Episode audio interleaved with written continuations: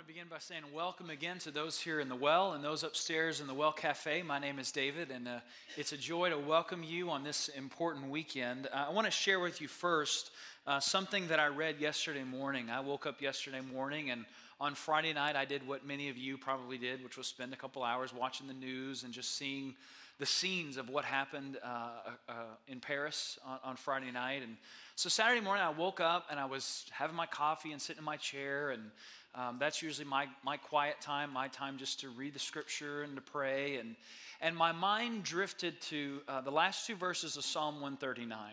Um, and this is just something for, I don't know if this will work for you, but for me, oftentimes the repetition of a particular scripture helps guide me into a time of prayer. And the reason uh, for those two verses to come to my mind were because of uh, I, I, was just feeling confused. Maybe you were feeling that as well uh, after a, a, really shocking evening on Friday night. And so here's the last two verses of Psalm 139 Search me, God, and know my heart. Test me and know my anxious thoughts. See if there is any offensive way in me, and lead me in the way everlasting. And so when I find myself at a place where I just I just need God to reveal to me what's going on in my heart because I can't understand it. That's often uh, two verses of scripture that I turn to. So I'm, I'm finishing that up, and then I get to Psalm 140. My eyes just kind of drift down the page to the first verse of Psalm 140. Rescue me, Lord, from evildoers, protect me from the violent. Who devise evil plans in their hearts and stir up war every day. And then I'm just going to jump down to verse 8. It says this Do not grant the wicked their desires, Lord. Do not let their plans succeed. And that last verse, that's just what's been on my heart this weekend. Do not grant the wicked their desires, Lord. Do not let their plans succeed. And so before we dive into the one thing, we got an important, I have an important message to share with you, but I, I just want to spend a few moments in prayer together. And so what I want to invite you to do first is I want, I want to invite you just to close your eyes and I want to invite you just to take some deep breaths. Uh, and as you do that, what I want to invite you to, to do, just in your own words, in your own heart, is just to express to God your thanks for life. Let's take a few moments to do that before we pray together.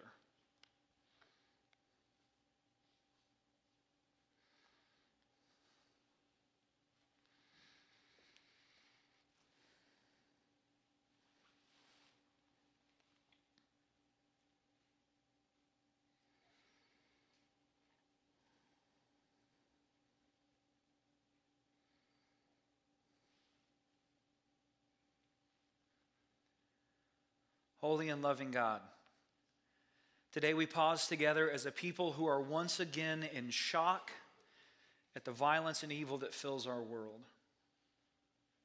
We cannot fathom, nor can we even begin to explain, Lord, such senseless disregard for life. We feel anger and sadness and confusion and fear. We are desperate for an answer, Lord for something or someone who can somehow stop the hurting and set this upside down world right side up again. Today, Lord, we are reminded of our desperate and overwhelming need of you. For the only one who we believe by faith has the answer for the sickness that has corrupted all of humanity. In the face of evil, Lord Jesus, you pause to pray. And so today, as people who have committed our lives to following you, we do the same. We pray, Lord, that you would comfort the grieving this day, those who are overcome by their senseless loss, that you would protect and heal the injured, that you would bless and equip doctors and nurses who serve those who are now in critical care. Lord, be present with those whose lives have now been forever changed by the violence of recent days.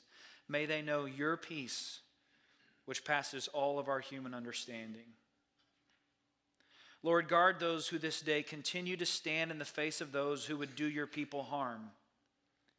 Be with those first responders who ran into the heart of danger, and those who continue to stand at post all around the world to defend and protect us from evil.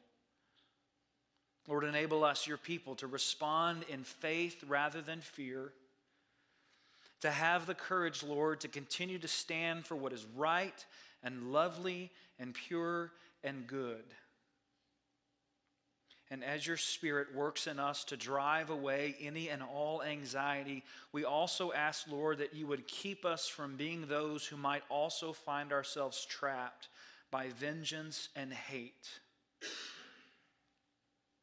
And only because you have taught us to do so.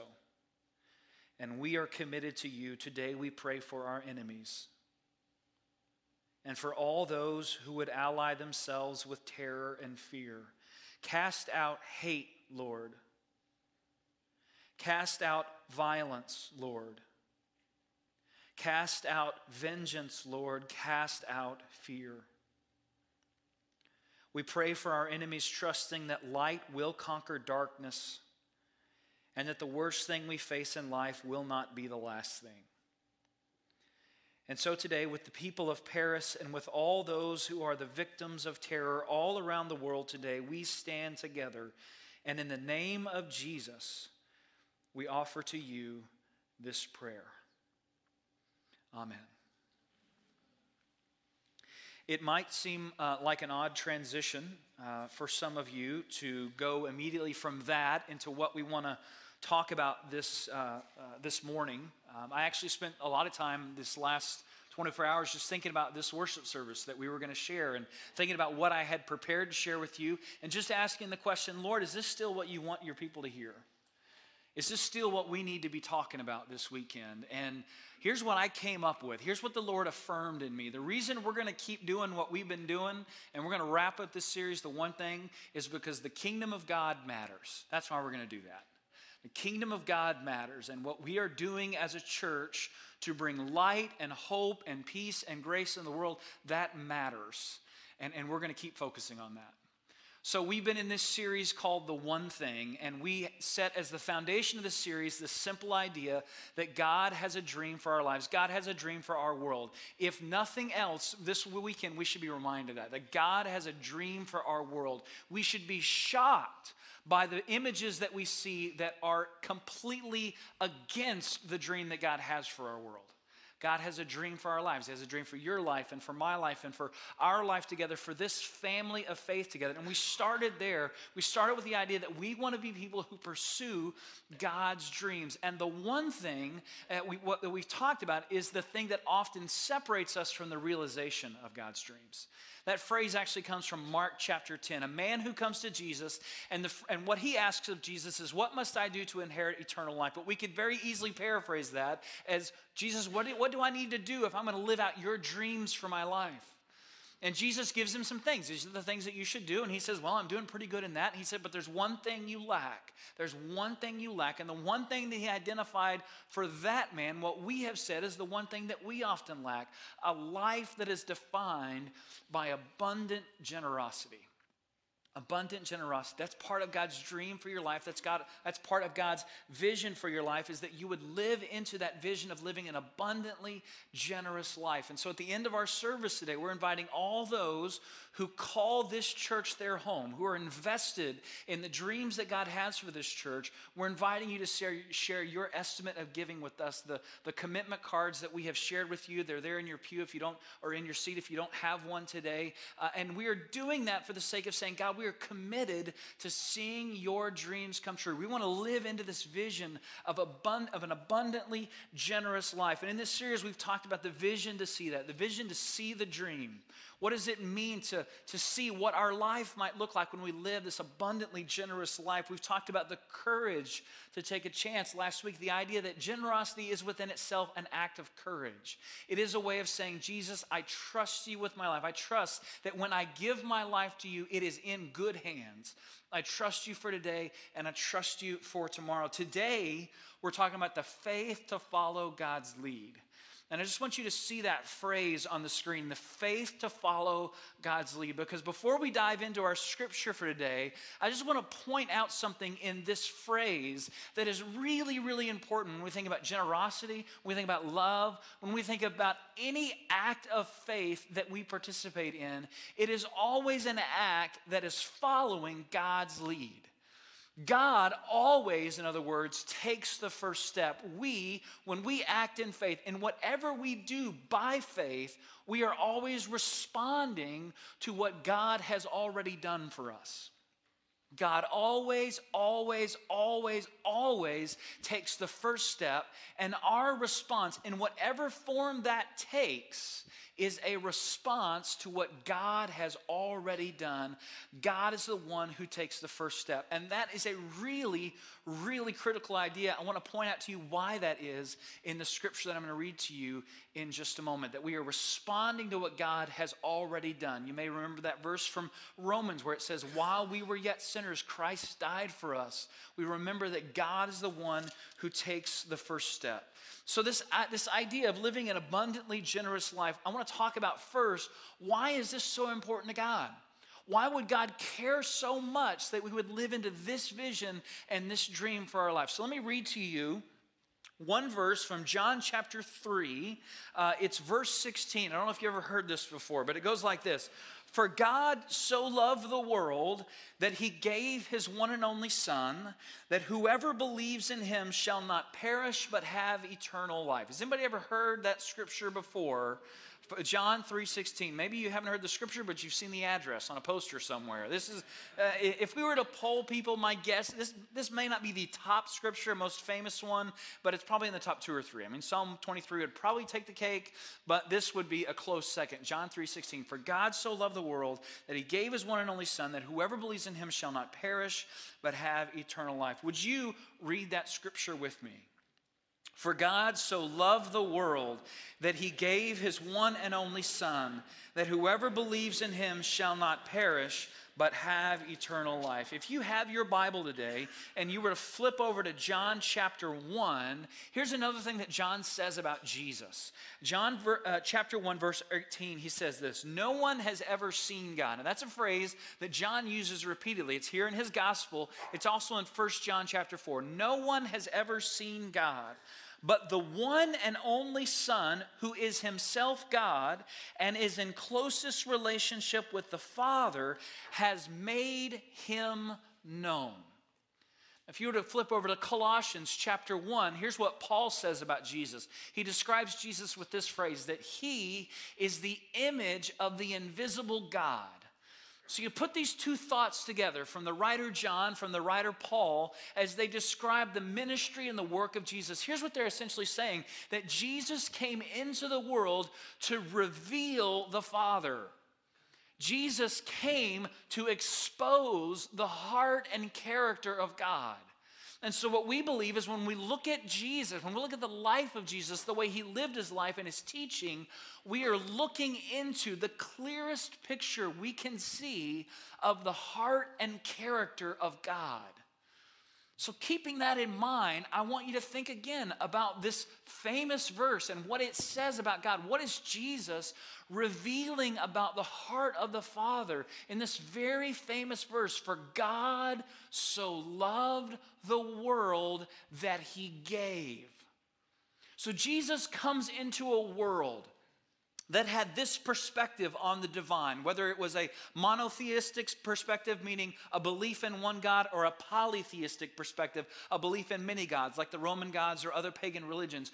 All of those together had this understanding of God that in order for God or the gods to do what you wanted them to do, humanity had to take the first step. Humanity had to offer a sacrifice or in some way serve the God or the gods in order to get those divine beings to do what we might want them to do. That was the nature of all ancient religion. And Jesus comes into the picture, and what does he say about this God? He says, This God, this divine, who I have come to reveal to you, this is a God who loves and a God who gives. In other words, a God who is not waiting on humanity to take the first step, a God who, out of love and generosity, has willingly taken that step for us. That's who God is according to Jesus. God is defined by this love and this act of generosity. That's who God is according to Jesus. God is the one who has taken the first step, and everything in the Christian life is a response to that first step God has already done. Again, while we were yet sinners, Christ died for us. God took the first step. And why did God do that? Because God's heart is defined by love and God's favorite activity. God's favorite thing to do, think about this. His favorite thing to do, to do is to give. I mean, nothing brings the heart of God more delight and joy than giving of Himself to us. That's who God is. And Jesus came to reveal that understanding of God. And so when we think about what does it mean to be a follower of Jesus? What does it mean to live into this vision for our life? Well, generosity has to be a part of that because it's God's favorite thing. And God's favorite thing is the thing that God wants so desperately to share with you. Not a sense of generosity that is out of a sense of, of burden or, or, or, duty, but a sense of generosity that is born out of a sense of, of delight and joy of being able to share our lives and our resources with others. That's why it's so critical to the dream of what God has for your life because this is who God is the one who has come, who has taken the first step and invites us to respond to Him with that second step. And so last week we talked about when it comes to our monetary resources, the scripture actually give us a very specific principle of how to handle that in a way that honors God. It's the practice of tithing. And tithing, that word actually means the first tenth. So when you think about tithing, there's two important things to keep in mind. The first is the word percentage, that God gives us a percentage that we're supposed to give back to God. But the second thing that we often miss is there's also a sense of priority. It's, no, it, it's not just about the percentage that we give, but it's the priority at which we give. It's the first thing we do. As soon as we receive, we give as a way of saying three things back to God saying, Thank you, God. Thank you, God, for life, for the life that you have blessed me with, for the joy of sharing in the life that you are bringing into the entire world. Lord, I trust you. I will get out of the boat. I will take that step because I trust you with my life. I trust you with today and tomorrow. And the third thing is, I want to partner with you, God. I want to partner with you in seeing your dreams come true. I want to step into that vision of the Lord's Prayer of your kingdom coming and your will being done. And I am investing in that. And I told you last week we're going to talk more about that this week. What does it mean to partner with God to see God's dreams come true? And what I want to share with you today is simply my own story with that of how I've seen that in my own life. And then I want to talk to you about how I have seen that in the lives of others, the most vivid expression that I've ever had the chance to see of this idea uh, of when we share and when we give, of seeing God's dreams released and that vision that God has come true. So I told you, I've been telling you over the last couple weeks about my own journey into this practice of being a generous person, trying to live into that vision that God has for me. And it started when I got my first job which makes sense because you can't give until you receive. So when I got that first job, I was uh, a sophomore in college. And before that, my, my, my spring semester of my freshman year, I had made a, a critical decision in my life. And that critical decision was I wanted to get out of the dorm. That was the critical decision in my life. I want to get out of this dorm life. Uh, I, I want to get away from this living with 50 guys on my floor. This is not fun, okay? This is not what I, I do not want to do this anymore. So I remember going to my parents and saying, I got to get out of the dorm. I want out of the dorm. Whatever we have to do, I want to get out of the dorm. And here was the deal they made with me. They said, David, if you get a job, and you can pay for your living expenses. You can pay for your rent, you can pay for your food, pay your bills. If you can do that, we'll keep paying your tuition and we'll keep paying your books and you can move off campus. Okay, that's what I have to do. I want to get out of the dorm. I got to get a job. And so I started looking for any job. Just give me a job. I want to get out of this situation. I don't want to live here anymore. I want to move on. I want to move into this next phase of adulthood. I mean, I'd learned to wash my clothes. I now wanted to pay bills. I thought that was going to be a lot of fun. So I go to a lunch. My campus minister invited me to a lunch, spring semester of, of my freshman year. We went to the Deluxe Diner in College Station. I don't even know if that's still open, but it's not open. I'm seeing some no's. Okay, well, let me just tell you, young people, about what was so great about the Deluxe Diner. You started your meal with a plate of cheese fries. And there was a day in my life when I could have done that and it would have been okay, and I can't do that anymore. You know, it, just, it goes the wrong place. But I had a plate of cheese fries. That was awesome. Sitting there with my campus minister, and guess what he did? He offered me a job. I wanted a job. He offered me a job. Prayers answered. Good news, right? Like, this is wonderful. Before he even finished, I was like, Yes, I'll do it. Whatever you want me to do. I, am I'm, I'm in. I want a job. I want to move into the next, phase of my life. And, and it was after I had already said yes that he kind of shared with me the fine print of this job, okay? So here's the fine print. He said, Okay, well, here's what you need to know. We have a job for you, we just don't have any money for that job. It's a very odd job offer if you've ever received that. Uh, I don't have any money, but we have a job. Well, it doesn't sound like you have a job. So he tells me, here's, here's, what, here's what we do. We partner with students who feel a calling to ministry, and we provide them a position working as a ministry intern in our ministry. And your challenge is you have to raise the money for this job.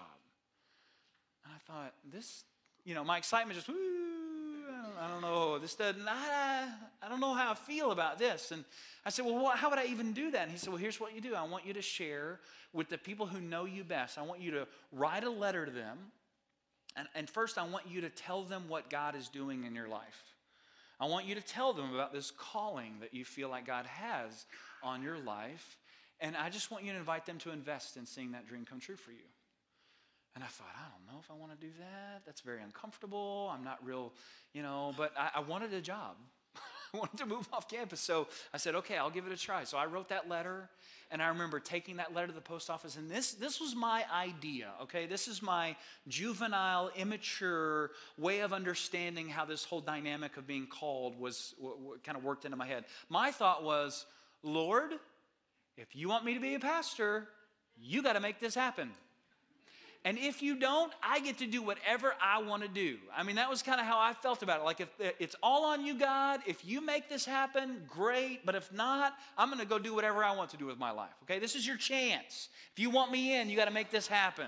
That was me at 19. Okay? That's, that's how I thought about it. So I sent those letters off. And after about two gut wrenching weeks, I remember getting that first letter back in the mail and that first check. And one of the things that I had not expected about that process was that I not only received dollars that was given to that ministry to fund this, this internship that I, that I did there, but with each letter that I received, I also got, uh, uh with each check, I got I also received these beautiful, beautiful words of affirmation and support from these people who had known me my whole life people who shared just incredible, life giving, affirming uh, messages, saying that they, they, they affirmed that I was called to ministry, that they saw those same gifts in me, and that, and that they wanted to invest in that, and they believed in me. They believed in me. They believed in I mean, it was, it was overwhelming for me to, to receive not only those tangible expressions of their support, but also to hear those just life giving, wonderful words that they shared. I remember um, in, in, that first few weeks, I got a, I got a check from Billy Treese. Uh, Billy's husband, Bob, had built me a tree house when I was a kid. And he'd let me come out and help him work on it. And he was retired. He was a woodworker. He was really excited about doing this uh, for me. And Bob had just passed away the year before. And she sent me this beautiful letter and just said, I know Bob would be so proud of you and so excited that we're able to support you in this, in this dream you have for your life. One of the letters that I got was from uh, a family, uh, Jim and Cora Cogdell. Uh, they were members of my dad's church at the time, and Jim and Cora sent me a check for $100. And I remember when I opened up that letter and I saw that check for $100, the first time I thought, I got to send this back. I got to send this back. They can't afford to send me $100. Why are they sending me $100? They need this money. Because here's the deal I knew what kind of life they lived, I knew what kind of car they drove. I knew what kind of clothes they wore. And, and it was 1997 at the time. Their wardrobe stopped about 1972, okay? And so, as a 19 year old kid, I just thought they can't afford to do this. What I didn't understand at 19 is that Jim and Cora had made a decision long ago that they wanted to live into this vision of living an abundantly generous life. And so at the end of this letter, this beautiful letter that Cora wrote to me, At the end of it, she said, David, we are proud of you. We believe in you. And as we are able, we're going to continue to support you. That's what I got the first month. The second month, I got another letter from Cora and another check for $100. And I got a check for $100 every single month for the next two and a half years from Jim and Cora Cogdill. Now, why do I tell you that story? I tell you that story because I am convinced that at that stage in my life, God had a dream for my life. There was something that God wanted to see realized in my life. And that dream absolutely would not have happened without Jim and Cora. It would not have happened. I don't know where I'd be. I don't know what I'd be doing. I would not be your pastor today without Jim and Cora Cogdell and the words that they shared and the way in which they supported those words with their tangible gift of investing in me. It was a dream that God had for my life that would not have happened without Jim and Cora and Billy and, and so many others who sacrificed in order to affirm in me that there was a dream and they believed it just as I had, had believed it. I wouldn't be here. I wouldn't be your pastor without them. And so when I when I tell you that I believe God has a dream for your life and God has a dream for our life together and what our church is going to do and how lives are going to be transformed and, and when I say that generosity is often the one thing that separates us from, from the realization that dreams, I tell you that because I've lived that story. I've experienced that in my own life, and I wouldn't be where I am if, if people hadn't been generous to me. Now, let me, let me tell you this part of the story. When I started that first job, and my, and my pastor also talked to me about the, the practice of tithing. When I took that first $300 check and I got $30 back from the bank and I walked it back to that ministry, I want to tell you that was one of the easiest things I've ever done. Do you know why? Because as I was doing it, I was thinking about Jim and Cora and Billy, and I knew all these names and all these faces and all these stories of people who had sacrificed for me. And when I thought about how they had sacrificed for me, it was so, so easy for me to wrap my head around what it looked like to sacrifice for others. And it's never been hard for me because of the memory of those who sacrificed for me and the realization of that dream that I know would not have come true without what they did for me. Now, let me tell you where I saw this in its most vivid, vivid form. Many of you know that I got back from, or I went to Africa in February, and I went to Rwanda to connect with the orphan communities that we support in partnership with a ministry called Zoe Ministry. Now, if you're brand new and don't know anything about Zoe, I'll tell you real quick what they do. They, fu- our gifts to Zoe funds a three-year empowerment program where they go into a community and they basically pull together the orphans who are living in that community, forming them into an orphan community where they are they receive training they receive resources they receive uh, all that they need so that at the end of those three years they become a self-sufficient community together. That means that kids who start the program uh, at a life of complete hopelessness meaning they don't even have food. The only food that they have is food that they steal from their neighbors from that place at the end of the program, when Zoe is gone and our funds are not there anymore, they together are a self sustaining community. And we go at the end of that program to simply be a person that they can say thank you to. To the people who have invested in them and made this program possible for them. And I got to tell you, there, honor is not a strong enough word to express what it was like for me to be there on your behalf to be there on behalf of you and on behalf of your sacrifice and your generosity, to be able to, to be the one who saw with my own eyes their expressions of joy and delight, sharing with, you, with all of us their deep gratitude for the way in which we had enabled them to move from a life of total hopelessness to a life where they could live a self sustaining life for themselves, often for younger siblings or other orphans that they had adopted. And that's awesome. I mean, that's just overwhelming awesome. If the program stopped there, we'd go, that's great. That's so, so wonderful. But here is what is it's awe inspiring to think about is that as this program has developed in Rwanda and they're now present in six other countries sharing this same three year program with kids, here's what's amazing the unintended consequence, if you will, of this work that they have done is that at the end of that program that these kids walk through, what, what, what Zoe did not expect and was surprised to, to, to see is that these kids who had received, these kids who had had this dream come true in their life, they immediately began replicating the program themselves for the sake of other orphans in their community. They, in receiving, learned how to give. Kids who start with absolutely nothing. And at the end of the program, by our standards, they only have a little bit of something, okay? We go from absolutely nothing to a little bit of something, and yet they learn to give in tremendous ways, which means that communities that we have gone into and we've worked with a community of orphans, those orphans have become the life changing agents in their own community by the way in which they take what we have invested in them and they begin to tangibly invest it in others. That's amazing. I don't know if you have this image in your mind, but I'm just convinced that there are things that happen in the world that send God just, you know, he just you know, he's just I mean, God's just yelling, yes, yes, yes, yes. There are things that happen in the world that God says, yes. That's what my kingdom is all about.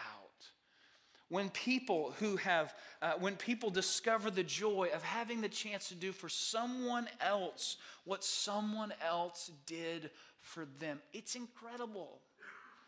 It's incredible the way a life, a community, a country, a world can be changed when this vision of abundant generosity is lived out by people who say, I want to follow Jesus. I'm convinced that God has a dream for our lives, for your life and for my life and for our life together. And I'm convinced that generosity is often the one thing that separates us from the realization of that dream. So here's the question for today What would be different? What would be different about your life? What would be different about our church?